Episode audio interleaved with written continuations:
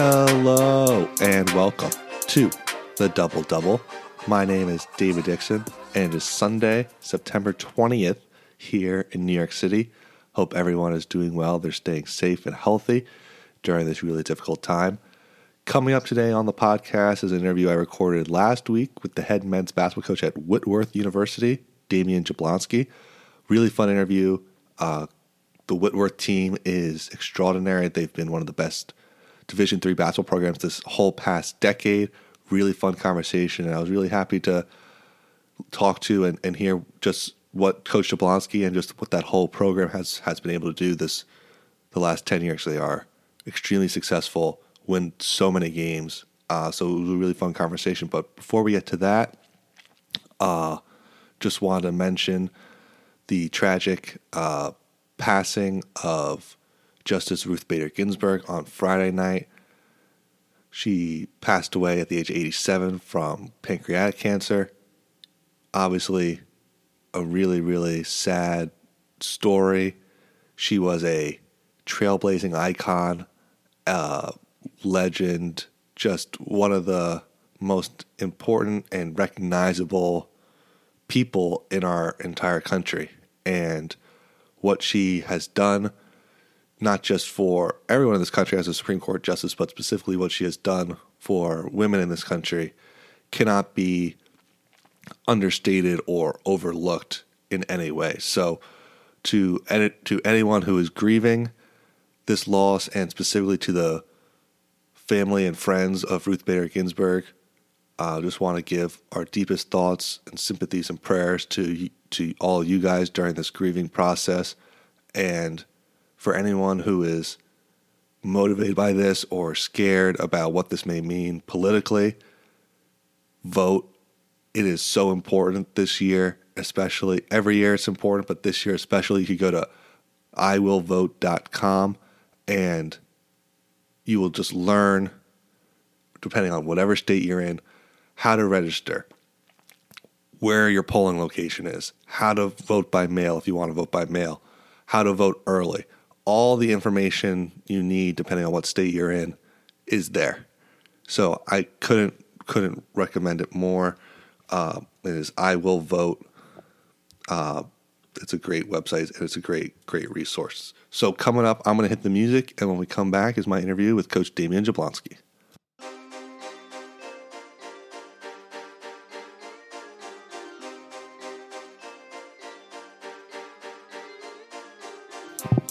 Joining me today on the Double Double is a special guest, the head men's basketball coach at Whitworth University, Damion Jablonski. A native of Montana, he went to Gonzaga as an undergrad and went on to work for the Ford Motor Company as an engineer. He then began his coaching career at the high school ranks in 2005, working at Livonia Franklin High School in Michigan. He joined the college game at Oakland University as a grad assistant and then video coordinator in 2007. After 3 years at Oakland, he joined the staff at Lehigh for 1 year before coming to Whitworth as an assistant coach in 2011. In his 8 years as an assistant, the team won an outstanding 194 games.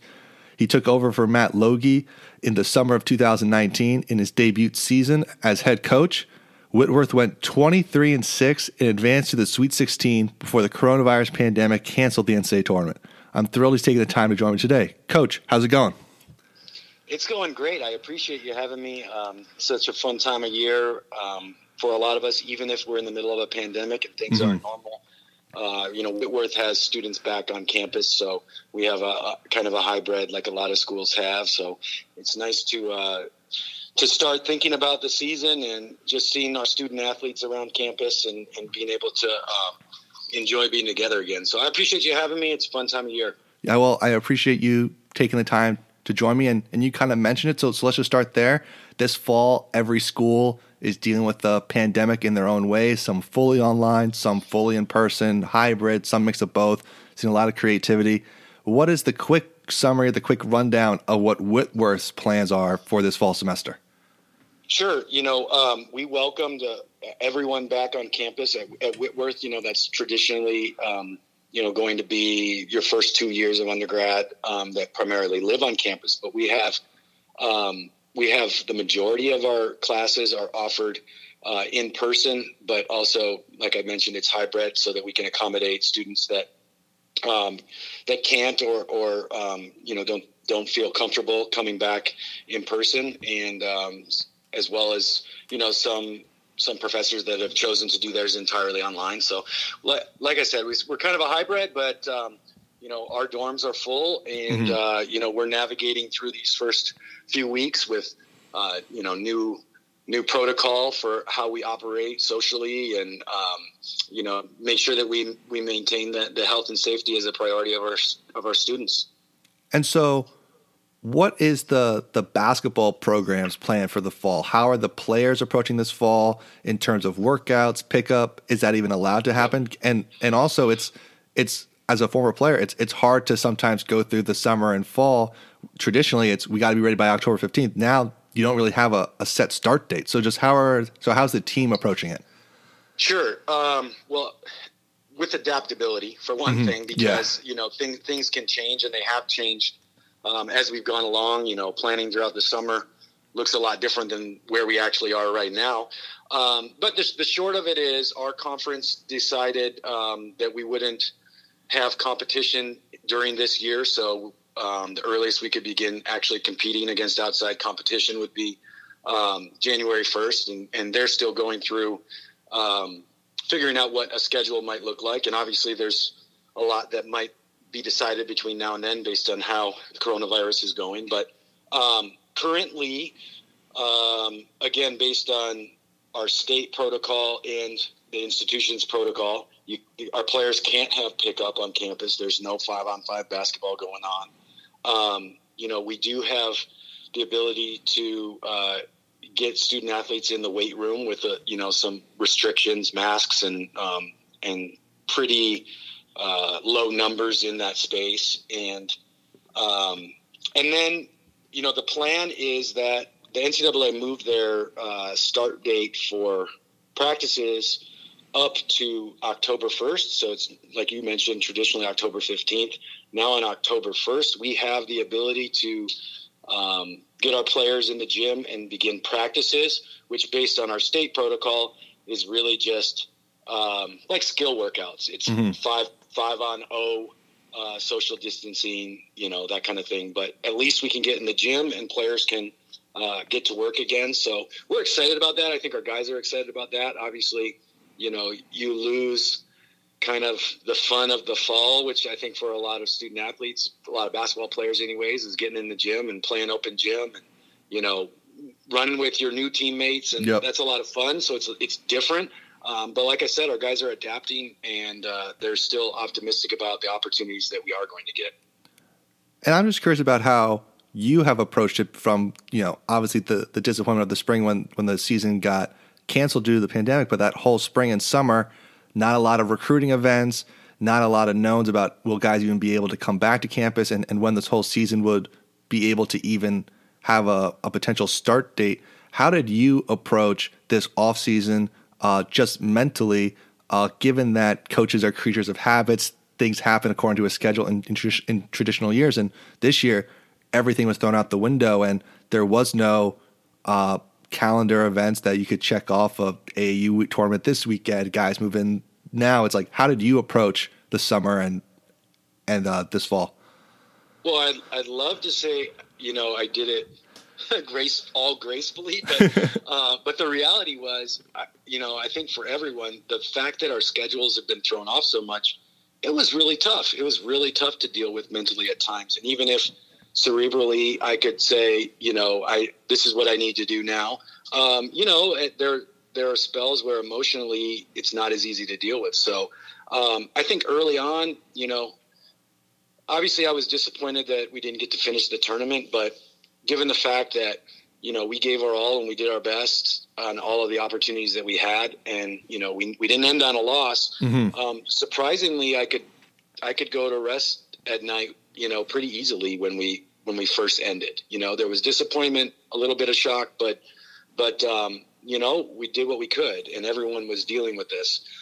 As we went forward, and my routine was thrown off so much, you know, obviously there's some blessings that go along with that. I have a family and I got to spend more time with my family. And so you do that. But then when you don't get to go out on the road, when you're not sure what your next task is, and you don't have the same deadlines, you know, it's easy to just kind of spin around a little bit. And so admittedly, I think I struggled emotionally for a bit in the midsummer. And then I say that candidly because I really do think a lot of people dealt with that, you know, and I would be silly to put up a front and say, oh, you know, this has just been great and I've handled this perfectly. But as we got closer and, you know, there was some light at the end of the tunnel for me right now, that being like, well, we get to be back on campus. Then it was easier to start planning for, you know, what it is that we do have. Obviously recruiting has been interesting.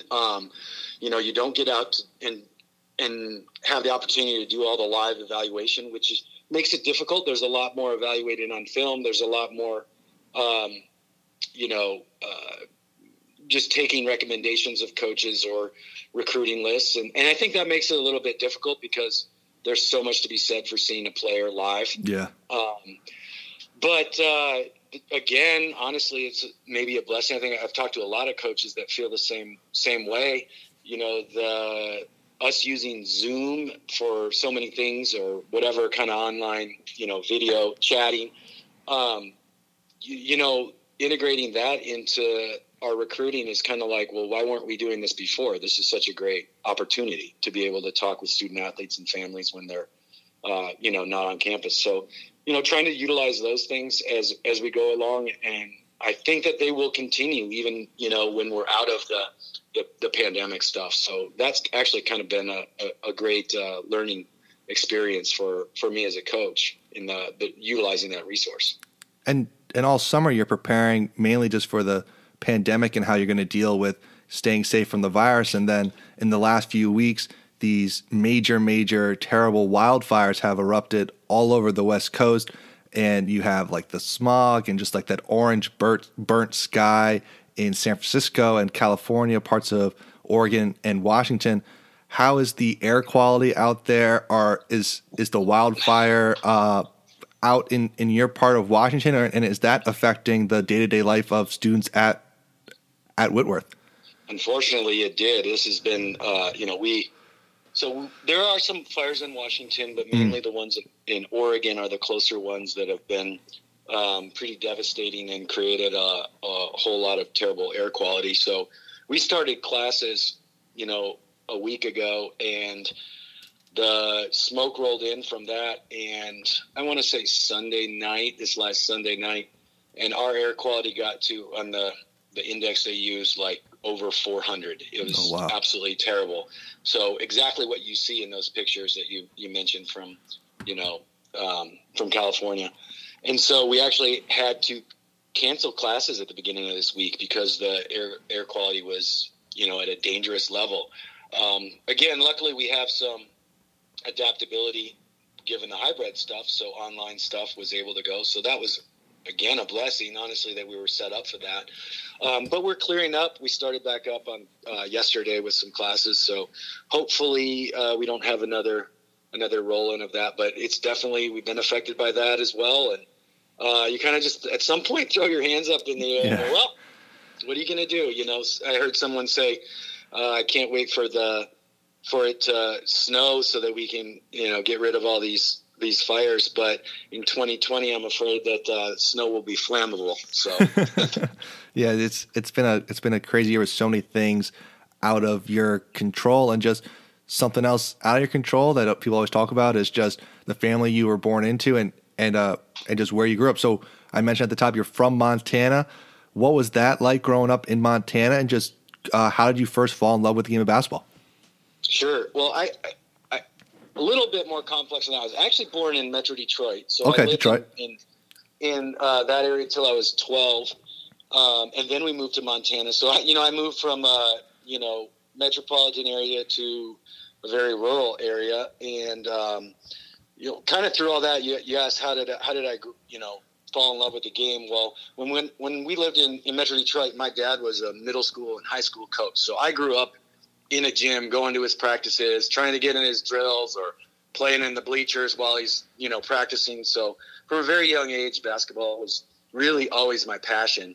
And, you know, we moved to Montana. My dad didn't coach while we were there, but basketball was, again, my passion and meant a whole lot to me. I had a good high school career, but a small-time high school career and, you know, wasn't a recruited athlete. Mm-hmm. So when I graduated, you know, I would have really had to try and seek out an opportunity, and I had done well academically, was able to get some academic scholarships to Gonzaga, and really felt like that was the right fit for me. So I went to Gonzaga to study engineering. Mm-hmm. And it's funny you look back, but all of those things kind of fall into place, and you don't really know it at the time. You know, right. I'm at Gonzaga in the late 90s, yeah. which was right when they really reached their national prominence. You know, when I was a junior was the year they were they made the Elite Eight run and beat Florida on the tip-in and played UConn in the Elite Eight. And, you know, I, as a student, I drove from Spokane down to Arizona, you know, like 24 hours to be at the games. That's awesome. You know, a lot of those guys were guys that I was friends with. And, mm-hmm. you know, I lived in the dorm right next to Richie Fromm, and Casey Calvary was a floor below us. And, you know, so small school, I look back, it was just another opportunity to really stoke my passion and keep me involved in the game, even mm-hmm. if it was as a fan. Yeah. And so fast forward, I got a job an opportunity at Ford Motor Company as an engineer. I moved back to Metro Detroit, which was kind of a coincidence, but maybe why I was willing to, you know, pick up and go back across the country, because I had some familiarity with it. And I worked as a product development engineer at Ford. I designed brake systems, like analog brakes and mm-hmm. traction control and you know, was having a good experience, but it wasn't my passion. And as right. I kind of went along, you know, I find myself writing down plays, mm-hmm. watching games and writing down plays, and I'm not even coaching, you right. know? So I'm like, I don't even have a team. So I got involved with the high school close by, and then eventually I said, I want to give this a go. I want to do this full time. And so left my job and ended up getting an opportunity at Oakland as a graduate assistant. And that was kind of the start of my my college coaching experience. Yeah, so I want to go back to when you were in college at Gonzaga. You mentioned mm-hmm. 1999, make the Elite Eight as a 10 seed. They're on the map. Just what was that, the vibe and the energy like on campus, watching your team, as you said, your friends, your classmates, go on this Cinderella run? I mean, like, could you go anywhere on campus and not talk about the basketball team? No, it was insane. It was just such an important part of literally everyone's experience at Gonzaga during that time frame. Mm-hmm. There was so much community pride. And, you know, I said, as students, we drove 24 hours down there and, yeah. you know, painted our faces and, you know, acted crazy. And I think the passion involved with that, you know, you really felt like you were a part of that experience. You were, you know, a player in it, you know, not a yeah. literal player, but you were playing a role in it. And, you know,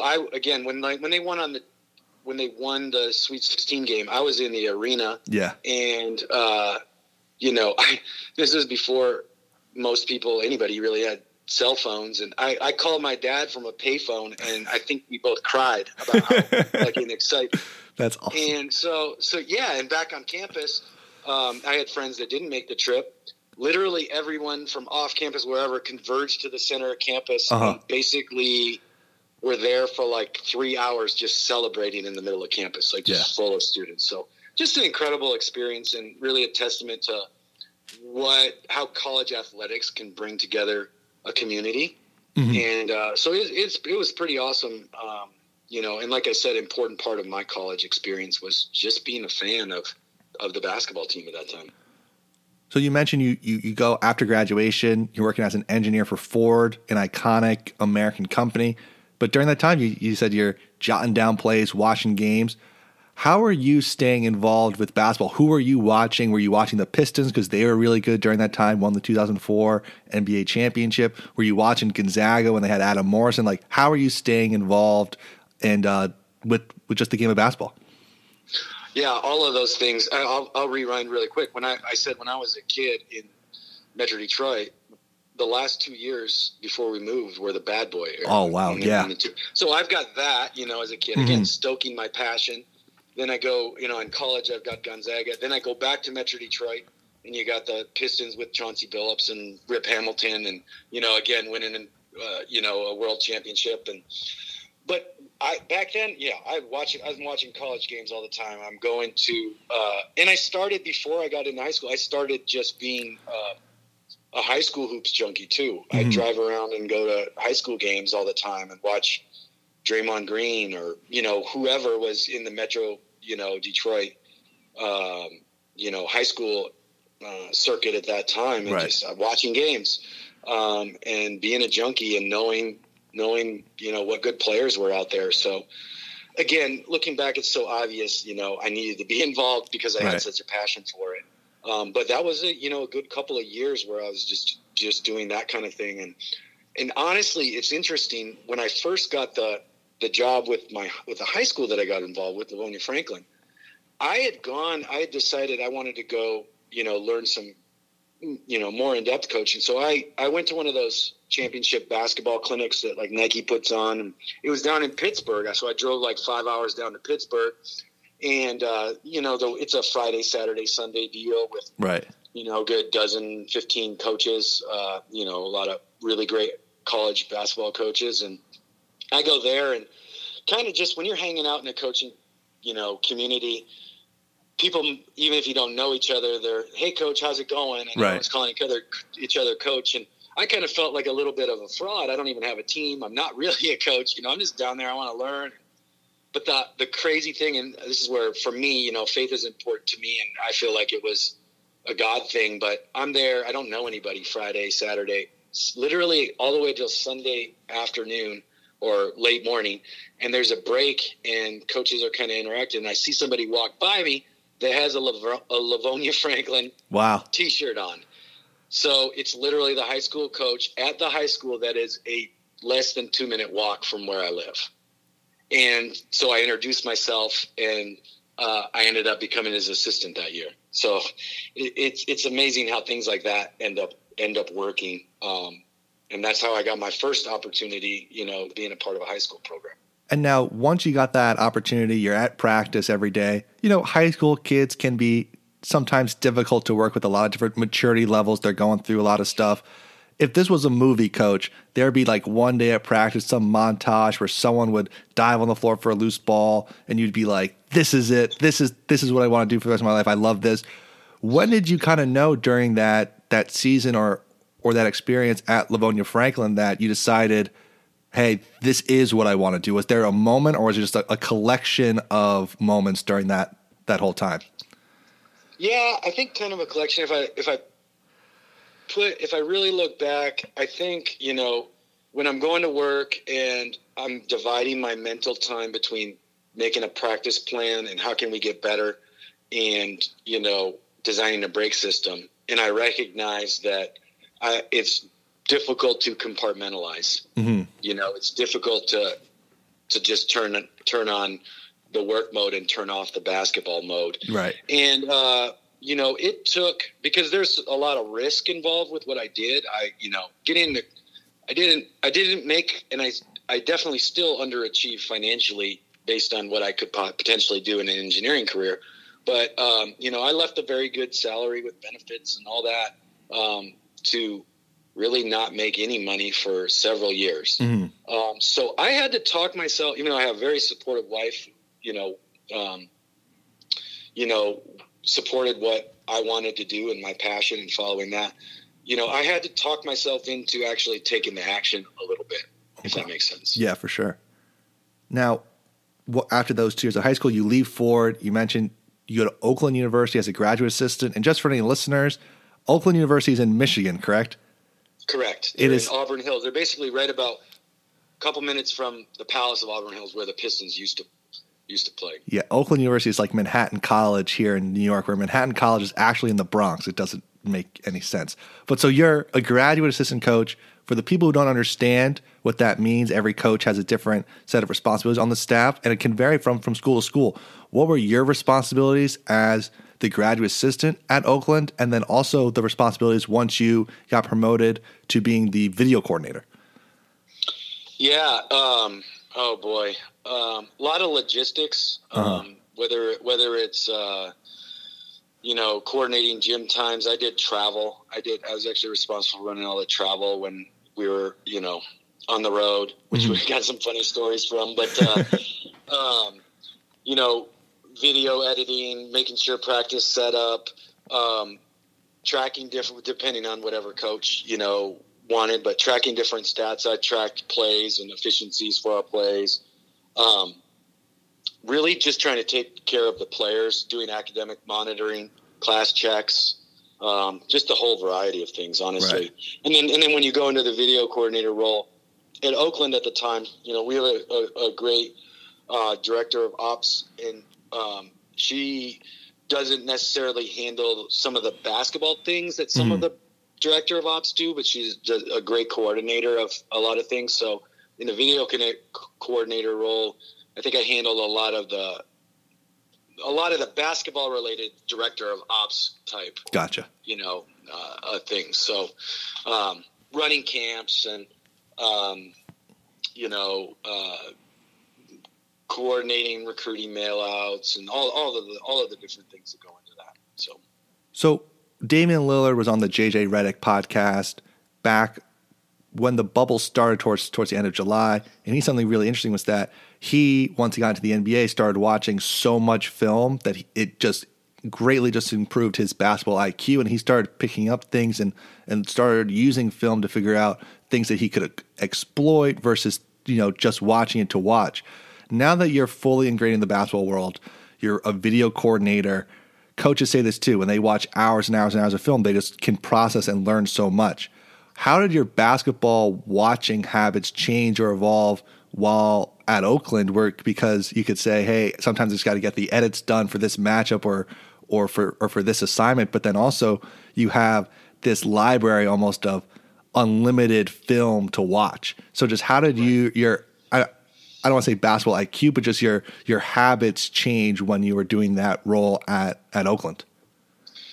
Yeah, I want to answer that, but I'm going to tell you a quick anecdote because you mentioned Damian Lillard. When I got to Whitworth, I think it was actually the first year, and at the time our video, we weren't on Synergy yet, which if people don't know, Synergy is basically a service that breaks down a bunch of film. So you can go on; it's an online platform.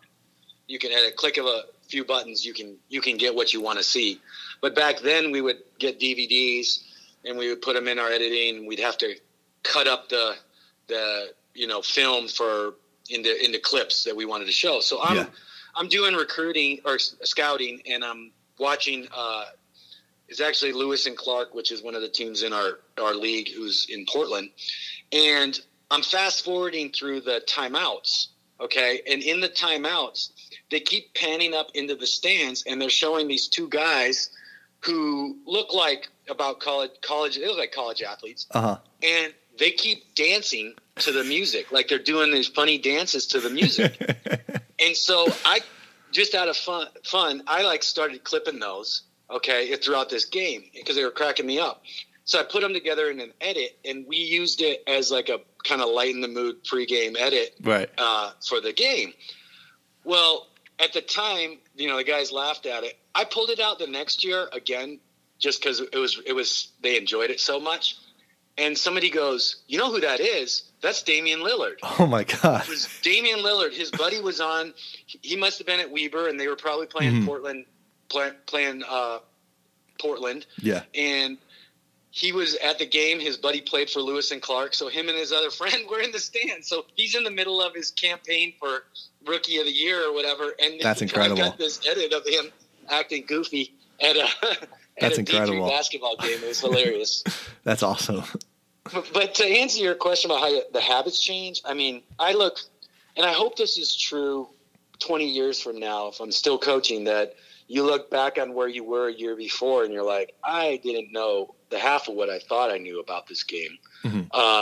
Because you know, when I'm at Oakland, like one of the things I started doing was were pre-scouts. So I would scout an opponent and put it in like a really abbreviated format for a coach or for the assistant coach long before we actually were going to play them. Right. So that was one of my exercises that really, you know, where you start looking in depth at how a team, you know, plays and what their system is. And I think it's really important to look at least for me and my growth as a coach, like when you break things down like it's a research project, which is really what scouting is, you just start to, you know, piece together, you know, how philosophies work and what people are really doing and what actions are actually, you know, being implemented both offensively and defensively. So it's funny. I think, you know, as a fan of Gonzaga at that time, you know, I would watch college basketball and sometimes I would turn off the coach and just turn on the fan mode. There's kind of like different modes. Now it's a lot harder to ever just put on a fan mode. Right. Almost always watching the game as a coach. Yeah, for sure. So skipping ahead a few years, you leave Oakland, you go to Lehigh, where you're an assistant, and then 1 year at Lehigh, you come and join Whitworth as an assistant coach. They're a really successful program. You're back now in Spokane, where Gonzaga is, where one of your responsibilities was to coach the forwards and the post players.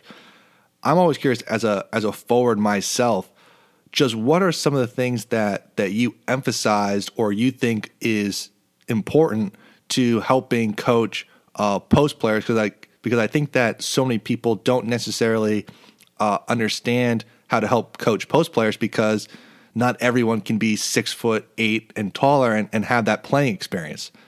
Yeah.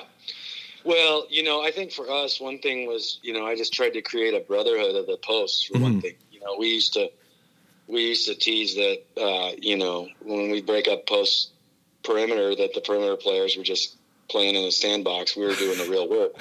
And so, you know, I think I tried to simplify things, you know, playing hard and playing gritty and playing tough. And from an offensive perspective, keeping things pretty simple. You know, if you're playing as a back to the basketball player, you know, can you get to the middle and get to your hook or get to the middle and have a counter, you know, and just trying to keep things simple and focusing on, like I said, on the toughness that goes along with having to be a banger if you're, you know, playing down low in a college basketball environment. So, you know, some of it is cultural, I guess is what I'm saying, and mentality wise. And the other part of it, like I said, is really just trying to keep things simple because I think in today's day and age, post players don't get a lot of post training. Everybody's trying to in high school and, you know, club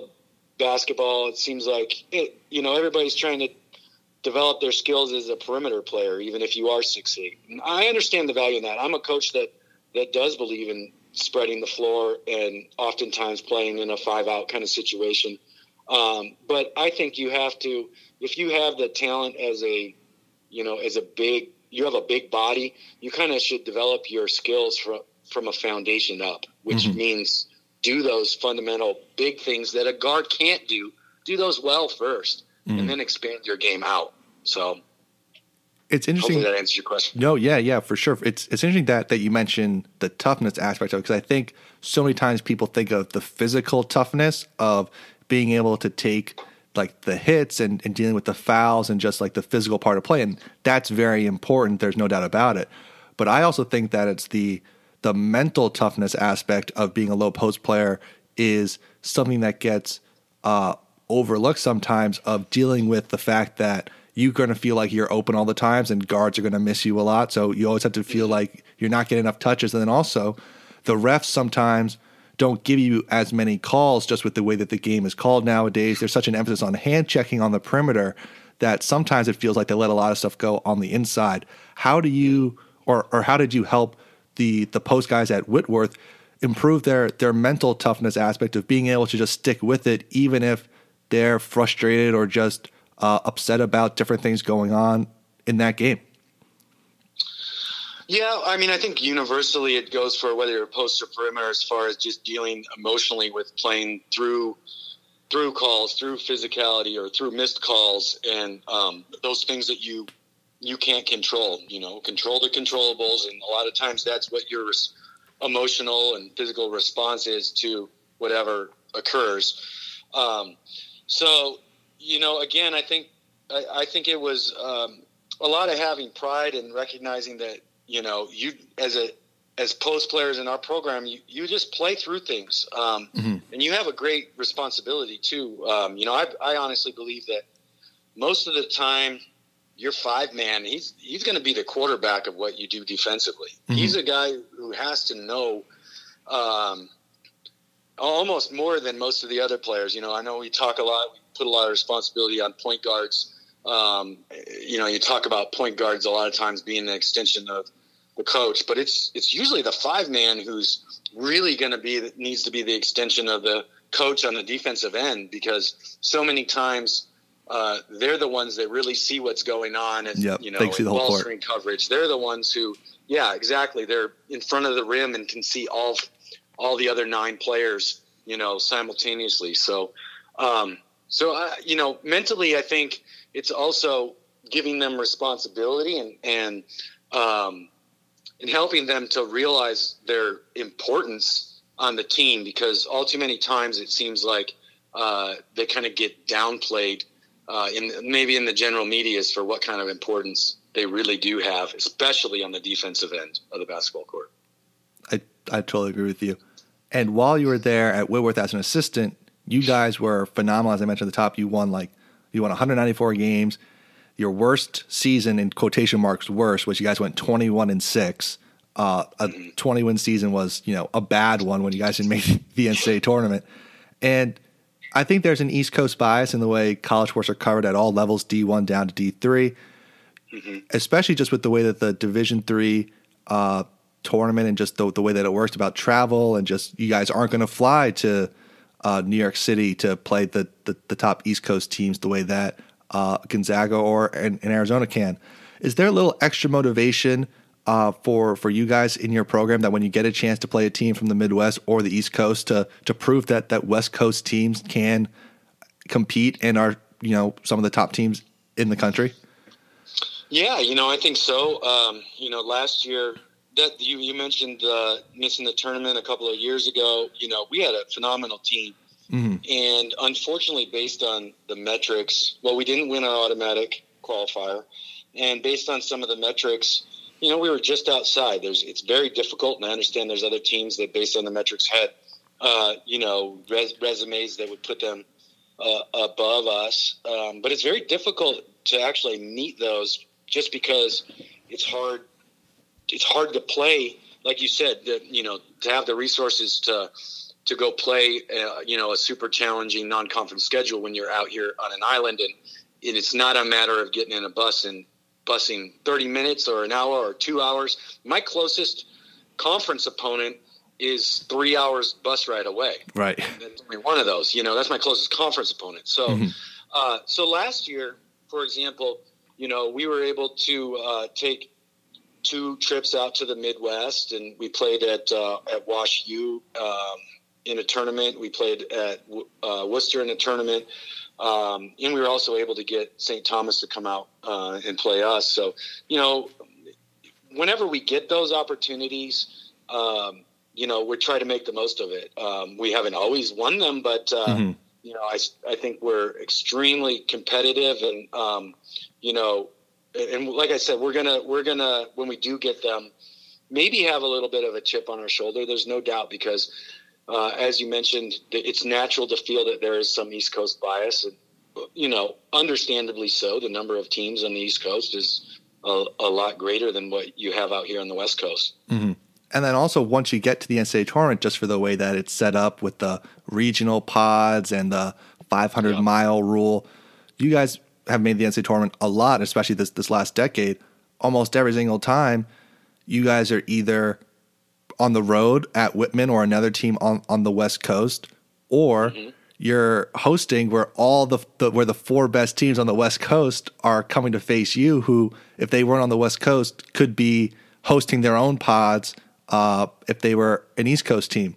Just what is it like as a coach knowing that you deserve to host these games based on a record and just how talented and how good you guys are, but the rules and the economics say that, you know, you have to either play on the road or that you have to play, especially just the last few years, Whitman, who's like the number one team in the country, in the second round when everyone else is like, oh, we'll deal with them in the Final Four.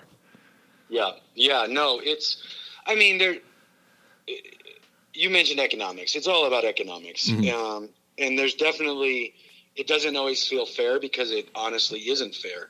You know, and again, I don't say this disrespectfully, but I believe that year, like a couple of years ago, we played Whitman in the second round and we were both like top 10 teams, yeah, top 15 teams, you know, and we're the two representatives from our conference. We have to play in the second round. You know, meanwhile, another conference on the East Coast, I won't mention who, but it'd be very familiar to you. Yeah, the next guy. Might have five teams in the tournament, and all five of them wouldn't meet until nobody could meet until the Sweet 16. Mm-hmm. You know, and that's based on economics and geography. You know, and so really to answer your question, you know, it is what it is. Right. Yeah. It's frustrating, but there's absolutely nothing we can do. We can try and advocate, and we can hope that the NCAA will commit more resources to you know, help spread that out and alleviate some of those things that I think the West Coast teams, you know, sometimes get stuck in. And they did that this year, actually. You know, we got sent to Texas. Whitman got sent to Minnesota, I believe. Yeah. And the California representative, Pomona Pitzer, went to Emory. So they were able to do it this last year. Which I think all of us as coaches and student athletes, like, we appreciate, because we'd rather not play a team for the fourth time. Yeah. You know, especially when it is, you know, maybe a matchup that should be in a Sweet 16 or Elite 8 if we were actually bracketing the tournament based on seeding. Right. Yeah. Now, in the summer of 2019, longtime head coach Matt Logie, he goes to Division II, and you are promoted from the associate head coach to now the new head coach for a team that's had so much success the last decade. You also, during that last decade, are also improving your basketball IQ and just not just basketball IQ, but just you're now putting together things that you want to try. That if once you finally get a chance to really coach your own team. How do you balance trying to implement your ideas and what you think could help take the team to the next level, while also not veering too far away from just what has helped made Whitworth be the most successful and winningest program in all of Division III this past decade? Yeah, I think that's a great question. And, you know, part of my response even looks back to lessons that I learned all the way back at Livonia Franklin when I was coaching, which is, maybe don't change too much when you've got something going on that's good. Mm-hmm. So my strategy last year was to look at the 15 to 20% change that I could make. And even that might seem high given our success, but change in strategy or direction versus, you know, trying to do things a totally different way. Even if it didn't match my own philosophy, because I'm taking over a successful program. Now, luckily, you know, myself and Coach Logie, we're best friends. And, you know, he really created an environment where this was a partnership. And the reason why I would even, you know, still be in this spot after 8 years at Whitworth and be happy with my job is because I felt a whole lot of intrinsic value that, you know, I was playing a role. And so a lot of what we did was already in line with what I believed. Mm-hmm. But, you know, last year I looked at, you know, what are the 15% opportunity, you know, that this program has to get better that might be a little bit different and also might fit my personality. So, right. You know, our offense has really carried us over this last decade. Mm-hmm. We've had some phenomenal offensive players, and I think Coach Logie's a, you know, great strategist as far as offensive philosophy, and I learned a ton through him, and I wanted to maintain a lot of that. And I felt like defensively that's where we had the most opportunity, mm-hmm. and also where I felt like I could put my own personal mark. So I felt like we did make a lot of strides last year defensively. And, mm-hmm. I really focused on toughness and playing together and having some pride on the defensive end. And I think it made a difference and did allow us to have a much stingier defense overall, and prepare us to be able to, win those games in the NCAA tournament. So I think that's probably where I put most of my focus, but we've got a great culture, and maintaining the culture, the tradition that our players have is probably the biggest part of mm-hmm. my job as far as maintaining the success that this program has had. Now culture is this buzzword that everyone uses nowadays, from the culture of like your local coffee shop and how it's run to the culture of the San Antonio Spurs and the Golden State Warriors. It can mean very different things for every group, every organization, every team. What is the culture of the Whitworth program, and just how do you define or look for that buy-in that so many coaches talk about? Hey, we wanted to see like the buy-in from our guys of the culture. Just like, what does that actually mean to you, of the buy-in for the parts of the culture that you guys are setting?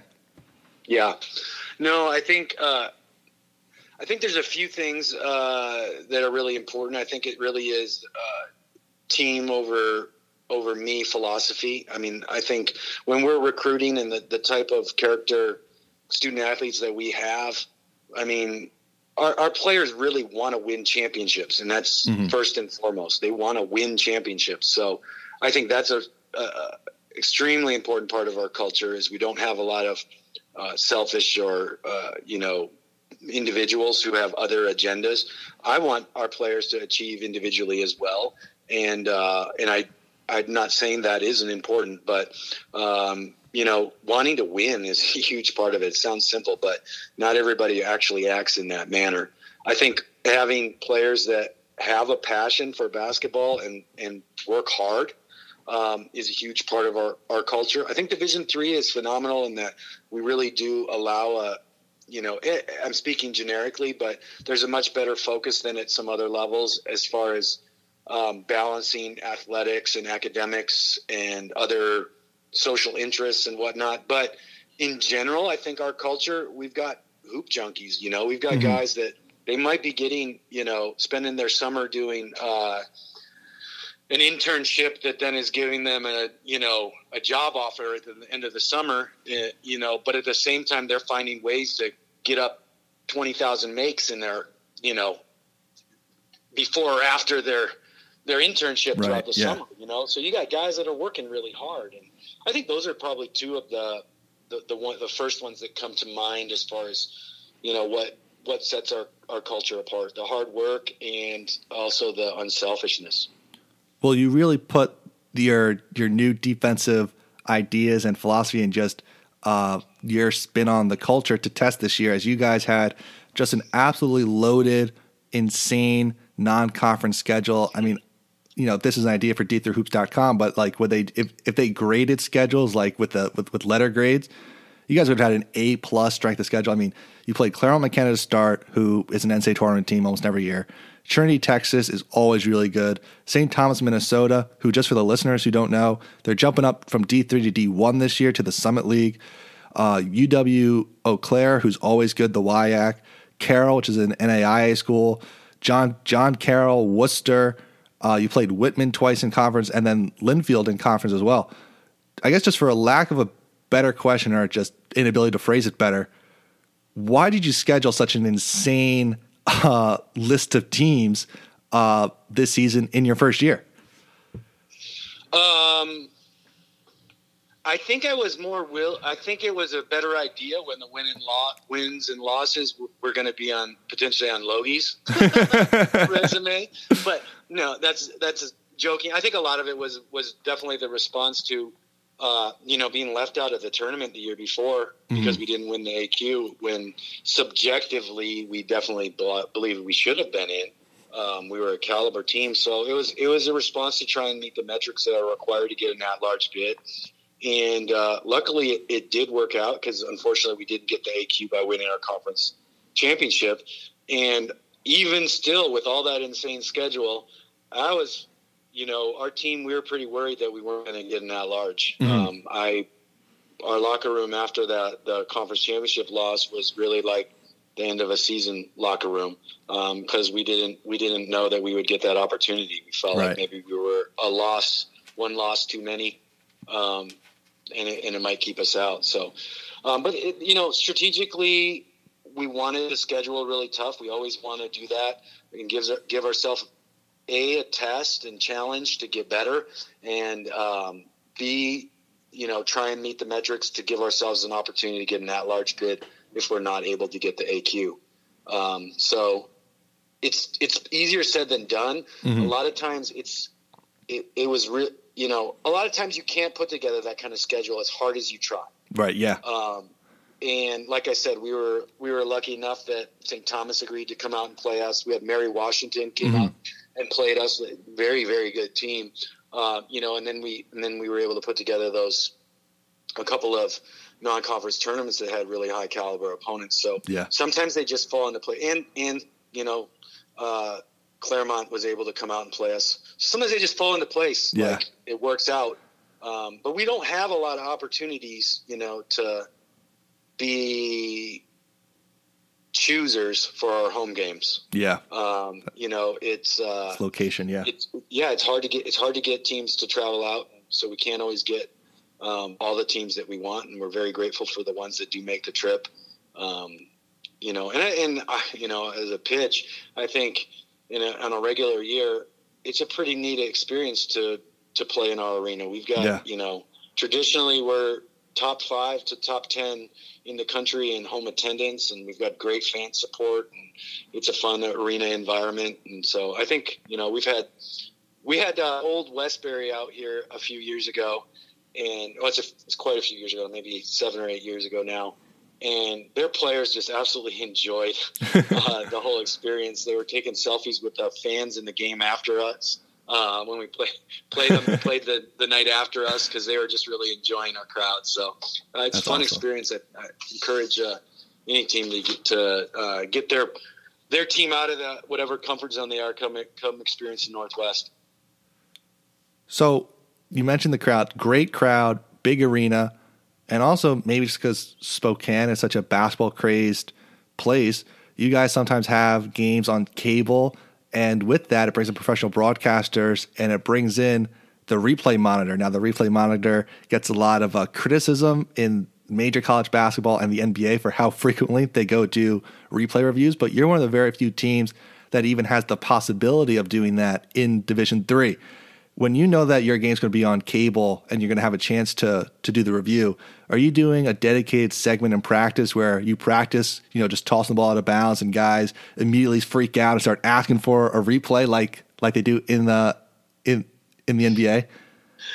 No, I think it's become, with the challenge stuff, it's become a little bit comical in the NBA. I don't think, even if we do have a replay in this, there's, you know, at the NCAA level, there's a lot more specific rules, and it's mm-hmm. not like you as a coach can, you know, throw a flag on the 50-yard line. You know, it's not the same. So we don't really have the control over that.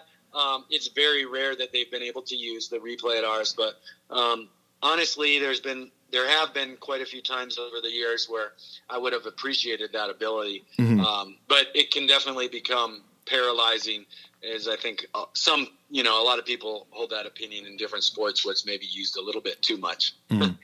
I'm always curious about this, coach. Coaches, it seems like, try out so many plays. You have notebooks of stuff. You're always talking plays, schemes, things you want to try. Just in your experience or in your opinion, you try a play, whether it's an out-of-bounds set or a quick hitter or a zone or man-to-man defense. You know, sometimes you could have the most perfect execution or just whatever it may be. It may not be working. It could be the best idea in the world, but it's just not working. How do you keep trusting things as a coach when the result isn't there, and just keep, you know, just that talent of trusting the process of something before sometimes you say, hey, this isn't working. We have to bail on it. That's a good question. I mean, you know, pretty traditionally in coaching, I think when you're looking at, you've implemented a strategy and it's not working, then you have to figure out, well, are we doing something incorrectly or do we have the wrong people doing it? Mm. And so that's, you know, maybe it's a play and you're like, we really should be getting this look. And then you really evaluate, well, our timing's not right. Our screening's not good. You know, hopefully it's not that we just didn't know what we were doing and, you know, didn't execute at all. But those are things that, you know, you can improve and correct on. And then after that, you look at, well, do we have the right people in the right place? Or, mm-hmm. you know, is there, and that could honestly mean, you know, do we have a person on the bench when they should be in the game? You know, that kind of thing. Mm-hmm. So then you look at it from a personnel, and sometimes you just get a feel that even if it was a great play, even if from a coaching standpoint you think, hey, that's genius, that's a great play, you know, there's no use in spinning your wheels any longer on it. Then you move on. Then you move on because it doesn't always fit the personality of what your team is, or you know, there might be. For example, there's great NBA plays that don't translate to the college level because of spacing and mostly spacing. Yeah. So, you know, you might have a great idea and it is in that arena a great play, but you can't really – you try it out and then you realize, well, it's not as great for us, so you move on. I think that adaptability is important. When I was at Oakland University – you know, I was under Coach Greg Campe, and he's last I checked was the third longest tenured coach in Division I. So mm-hmm. Krzyzewski, Boeheim, and Greg Campe, the longest coaches at their spot, and phenomenal offensive coach again. And I was always impressed by his adaptability from year to year at really putting in offensive schemes and being willing to change offensive schemes based on his personnel. And again, Matt Logie is also very much like that, and I hope that I am as well. So I think having adaptability to what your personnel is important. So you know, if you look at my playbook going into a season versus what it is when we reach the NCAA tournament, you're gonna see a lot of plays that have been scrapped. Mm-hmm. Yeah, for sure. Things that don't end up being our go-tos. So it's Monday morning. You're sitting down, you're at your desk, you have your assistant coaches around you, and it's time to formulate a practice plan. Are you one of the coaches who schedules every second in practice to be the most efficient? And just when something's going on in practice and, you know, the pick and roll defense part of practice isn't working, or do you start freaking out like, hey, this is going over, we're losing this? Or do you kind of just say, this is what's most important, and as long as it takes, we can bump something else? I'm more inclined to spend more time on it mm-hmm. and bump something else if I really think that's important. You know, I am a pretty meticulous planner, but then I don't get too caught up in, you know, sticking with the schedule. And not being adaptable. So there's definitely times where, you know, whoever's running the clock will be like, hey, it's, you know, I paused it for a while. Yeah. But, you know, I mean, a part of that is because philosophically I believe in I enjoy a creative process and I enjoy finding solutions. And that's something I preach with my team all the time. I want to find solutions. And I think that our players need to be, you know, an important part of that process. Mm-hmm. So, for example, if we're having trouble, maybe it's an example like you, I think we're alluding to, is like maybe we're trying to guard an action. It's in a scout for somebody, and we're trying to guard an action on that, and it just doesn't feel right, or the players are having difficulty executing it. You know, I like to ask, especially my seniors or my leaders or whoever, you know, whoever has that trust. You know, well, what are you seeing out there and what do you feel? And I'm not going to bend entirely if it's something mm-hmm. I believe that we have to do, but I like to have everyone involved in that process at times so that there's buy-in and complete understanding. So sometimes that will require more time than what I had on the schedule when you run into a problem and you need to find a solution. Interesting. Coach, I have a couple more questions before we get to the phone. That's at the end. Really appreciate the time. The first week of March, you guys do get that at-large bid. That Monday, you see Whitworth pop up on the screen for the selection show. All of a sudden, you find out you're being sent to Texas. And right around that same time, and maybe even a little bit earlier for you guys out on the West Coast, we start hearing about the coronavirus and we start seeing what the potential damage it could do here in the U.S. When was the first time that you heard the word coronavirus, and just were there any precautions that you guys were talking about potentially taking that week for the first two rounds of the NCAA tournament? Honestly, I had such blinders on, if I'm being real. I really didn't know how serious it was at that time, because I was so into us finishing the season that I had kind of ignored current events to a certain degree that I didn't know the urgency of it. But it really did ramp up at that time. And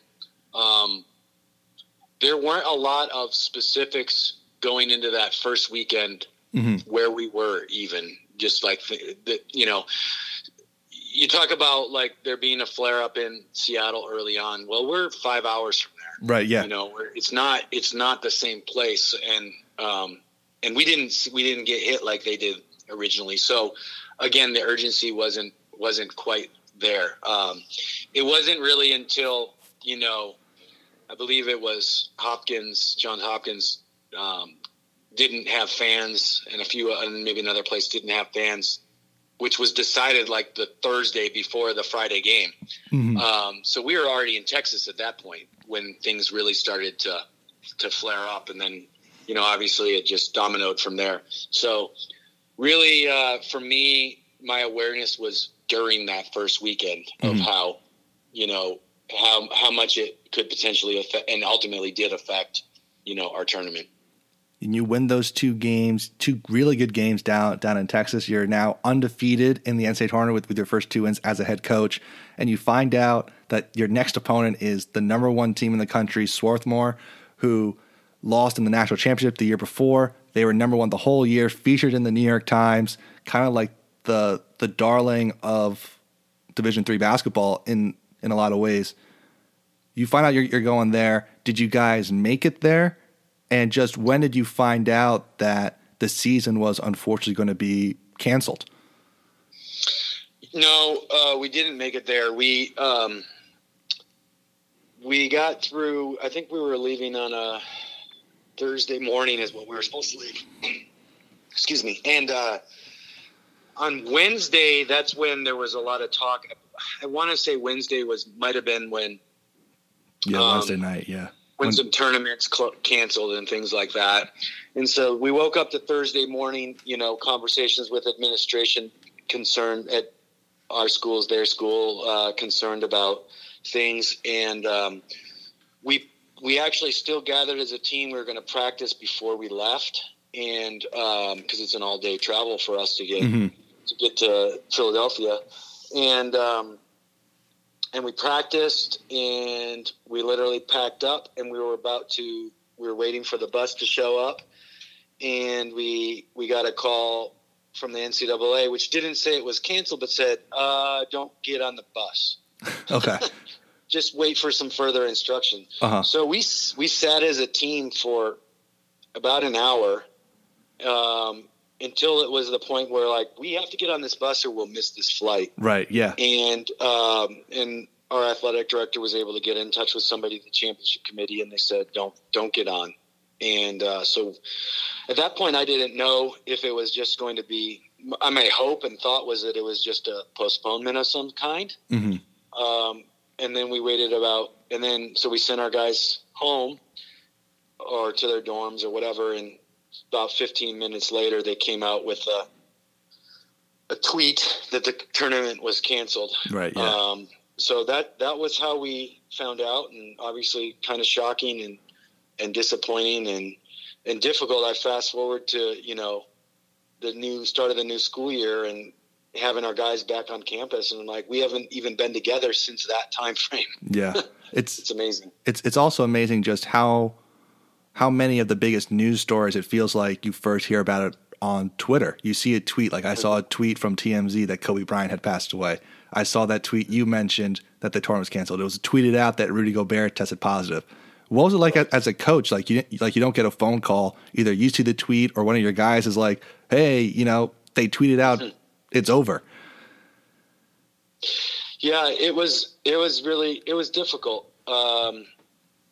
You know, I think at the moment, again, I was really disappointed because I thought or hoped that, you know, that it would be a couple weeks or a month. You mm-hmm. know, I thought that there would be an opportunity to maybe still finish it. Those are my thoughts at that time. Obviously, given everything that's happened, you know, ultimately them not leaving us hanging was probably a good thing. Yeah. But, you know, it was frustrating because there's not a lot that you can say. Yeah. It's an unprecedented situation other than take care of yourself and, you know, do what you're supposed to do right now. So, you know, in the end, it's an opportunity to teach those life lessons. It's actual life lessons now and not just a representative thing from the basketball court that you hope translates for your student athletes. Right. But, yeah, it was interesting. And we were disappointed because as good as Swarthmore was and 100%, you know, respect for what kind of team they had, we were excited about the matchup. Yeah. You know, our guys we were playing free and having fun, feeling kind of redeemed from getting the at-large berth and felt like we were peaking. And in a lot of ways, as good as they are, felt like, you know, we were excited about the way that we matched up with them. And quite honestly, if I'm being real, if we're going to go on the road and then we're playing a team and we're not allowed to have fans, you know, that would only be an advantage for you guys. Yeah.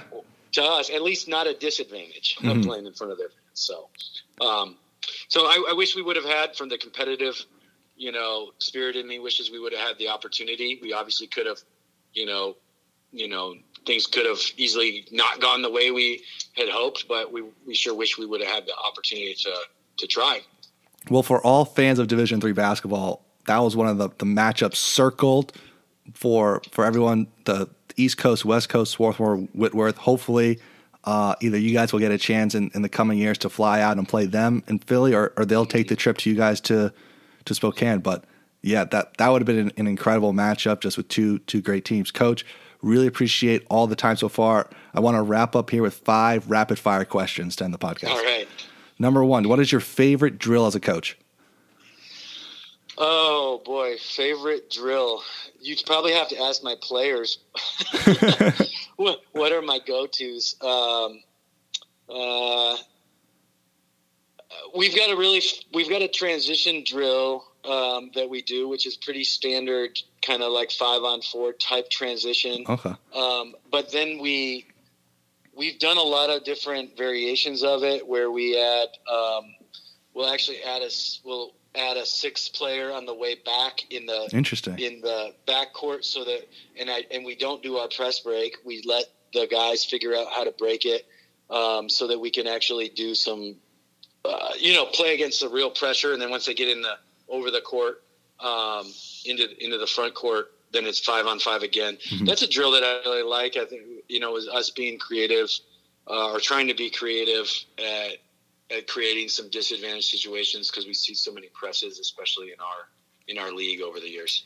Yeah, that sounds like a plan to confront Whitman. And just speaking of Whitman, for those who don't know or aren't a part of the rivalry, how would you describe in 3 words the Whitman-Whitworth rivalry? I think it's pretty intense. And, you know, I think it's extremely competitive. It's been extremely competitive.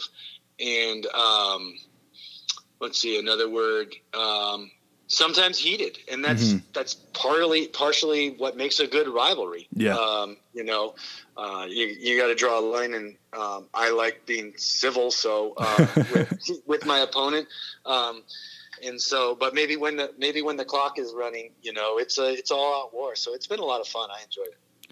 Do you have any coaching idols or mentors, or just guys that you just really love watching, where it's, hey, they're playing on a Tuesday night, I'm making sure that I'm at least trying to catch part of the game when you get home? Yeah, I mean, for me, Brad Stevens has been a big one.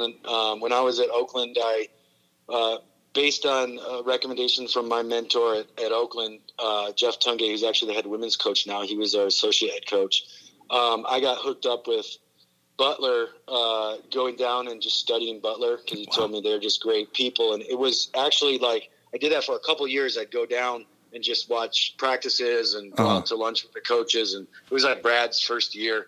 Awesome. Just awesome people. Just awesome guy. And I'm not as in touch with him right now. Obviously, he's got some more important things going on. But he's a person that I really admire, not just from his basketball IQ, but really from his character, because he's truly a good person, and definitely someone that, rightfully so, you can learn a lot watching his stuff. 100%. Do you have any pet peeves as a coach? Yeah, I have. But if you ask my players, I can't stand when players don't take good enough care of the equipment. Okay. So here's a pet peeve. I walk in a gym and there's just a ball laying in the corner. And you lose it. It's really a pet peeve. Like, I just can't. It's it gets under my skin. So I think that'd be an answer that my players would say. Yeah, that truly is a pet peeve. And the last question here, Coach. If you could change one rule about college basketball, what would you change? If I could change one rule, I'll tell you one that I don't know if I – I'll tell you one that I appreciate they changed. I appreciate that they put in the charge circle, and that it's really – I think cleaned up the block charge call a ton. I can't stand going to high school games where there's no block charge circle and people are standing under the rim and somehow picking up a charge. I think – block charge is a 50-50 call in general. I don't know which way it was supposed to go half of the time. So the fact that we're allowed to go vertical and use that charge circle, I think that's cleaned up our game a lot. I like that they are moving the three-point line back. I think that'll just open up spacing and allow some more opportunity for offensive creativity. So I don't know if I can think of something that I'd love to change. Otherwise, some consistency on physicality in the post. I think they have changed it over the years. A few years ago, you weren't allowed to touch anybody. Now, sometimes you can, but there's definitely a real advantage for the offensive player, to just dislodge. So I don't know the solution, but I don't think that I don't think that they have made it as consistent as I would like to be in the post. Interesting. Well, Coach, really, really appreciate all the time. As always on the Double Double, we give the last word to the guests and to the coaches. So anything you want to say or shout out to the great people of Spokane, Washington? Yeah. To the great people of Spokane, just, appreciate your guys' support. I mean, we have phenomenal community involvement. As a last word, though, I'll thank you, for taking the time. I really appreciate it. And I always appreciate anyone who sheds light on Division III athletics. I think we often get overshadowed, and I understand that. But there's some great things that our student athletes are doing and should be recognized for. And so any time that you can, highlight what our student athletes are doing, I think it's great. So I appreciate that. Really appreciate it, Coach, and best of luck this year for the Whitworth Pirates. Thank you so much. Take care. Thank you to Coach Jablonski for all the time. Really enjoyed the conversation. I definitely learned a lot just from talking to him. Before we close out here, just want to mention a couple things from the world of sports. This past weekend, Game 3, Celtics against the Heat. Jaylen Brown played just awesome. He was the star of the game. Hayward came back for the Celtics down 2-0. He was super effective, really good. And you can kind of see how, just with him on the court, how Miami's rotations had to change, how they were really respecting him, even though he hasn't played in 5 or 6 weeks, that he's still an all-star caliber player. And then it kind of changes the whole dynamic on the floor if you're swinging the ball to him on the wing or him in the corner. and it's Gordon Hayward, who's an all-star, and not Semi Ojeleye, who's a role player, or Brad Wanamaker, who's a role player. It's different. You could just tell, and it opens up the floor a little bit more for some driving lanes. Boston dominated that game in the paint, and maybe that will be something going forward because Adebayo is a solid rim protector, but he can't block every single shot, and especially because Tatum and Brown and Smart and Walker and Hayward, except for Walker, all those guys are 6'4", Smart 6'4", Hayward, Brown, and Tatum are all 6'8". Like, they can finish over Adebayo, and also it runs a risk of him potentially getting into foul trouble as these games go on. So that's something to look for. That series is 2-1, and the next game is Wednesday night. They're going to try to have the Western Conference Finals catch up so they're at the same pace. And speaking of the Western Conference Finals, last night, what a game. The Nuggets battled the entire game, battled all the way back. Jokic scored the last 11 points for Denver. Just three-pointer, layup, free throws, just doing all the awesome Nikola Jokic things that we all just love to see and love to watch. And Anthony Davis on the other end was doing all the Anthony Davis things that people said this dude might actually be the most talented player in the NBA. He's not the best player, but when he's playing like that, where he scores the last 10 for the Lakers, he might be the most talented in the entire league. And he hit a beautiful three-pointer to win the game, buzzer beater, shouted out Kobe when he was running to his teammates after he made it. You know, people can talk about what went wrong on the play, why Plumlee and Jeremy Grant switched, and why Jokic guarded the inbounder and then the first pass. Look, Mike Malone chose not to call a timeout. It was probably, 2 seconds. If you call a timeout there, you give the Lakers a chance to draw up a specific play down one to get LeBron, McGee, Davis towards the basket for a lob. Or you say risk it. It was a really tough angle for Rondo to make a pass. You put Jokic on the ball. You put Plumlee in to try to just prevent a lob towards the rim. And look, Anthony Davis hit a contested three-pointer to win the game.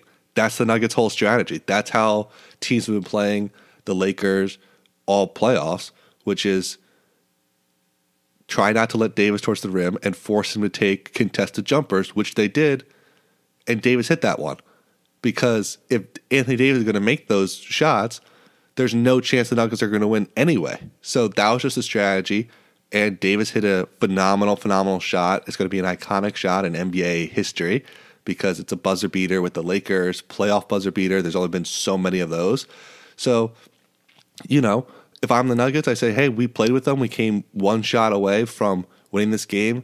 They're really good with their backs against the wall. This series, I don't think, is over yet. So it'll definitely be really interesting to see how it goes forward. Game 3 for that is Tuesday night. The 22nd, probably at 8:30 or 9 because of the West Coast factor. And then lastly, the Yankees clinched a playoff spot. My Yankees, it's been a tough year for us, up and down, but we're in the playoffs. We're going to be in the bubble, and just really excited to watch some Yankee baseball this next month. So that'll do it for this episode of the Double Double. If you like this podcast, you can find us on iTunes, Spotify, or wherever you get your podcast, and you can subscribe, rate, and review. 5 stars would be much, much appreciated. You can also follow us on Twitter at @DBL_DBL podcast. We'll be back later this week. Until then, take care and make it a great day.